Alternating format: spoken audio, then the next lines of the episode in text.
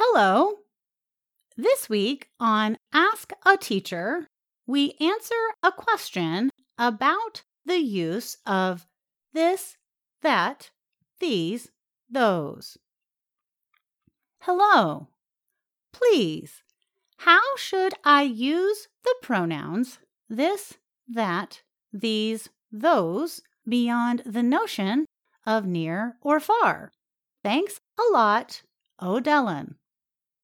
Thank you for writing, Odellin. This is an excellent question. We know that the words this, that, these, those have many meanings and uses in English.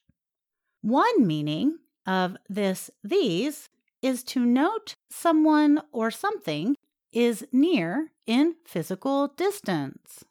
That those can note someone or something that is far in physical distance. Here are two examples. You can say, This book is mine, while holding it in your hand. And you can say, That book is yours, while pointing at one on the table across the room. Near and far can also demonstrate time.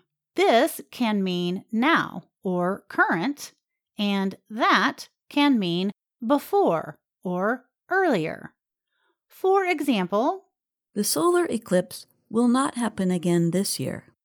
The last supermoon came in September. At that time, the moon's orbit brought it closer than usual to Earth. In the first sentence, this notes the current year. In the second sentence, that refers to a time in the past. We can also use this that to show preference or a desirable choice. This can demonstrate a more desirable choice, and that can demonstrate a less desirable choice.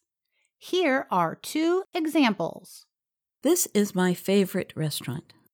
That doesn't sound very fun. In the first sentence, this shows the restaurant is the best choice, and that in the second sentence demonstrates the idea is not a desirable one. This, these also has an additional use. We can use this, these for focus or attention to establish new information. Using this, these can direct the reader's or listener's attention to important information. Here is an example. And this is one major concern about the use of artificial intelligence ownership. This directs the reader to pay attention to the new information that is coming in the sentence. The important information in the sentence is a major concern. Ownership is the major concern. Please let us know if this explanation has helped you, Odellen. Do you have a question about American English?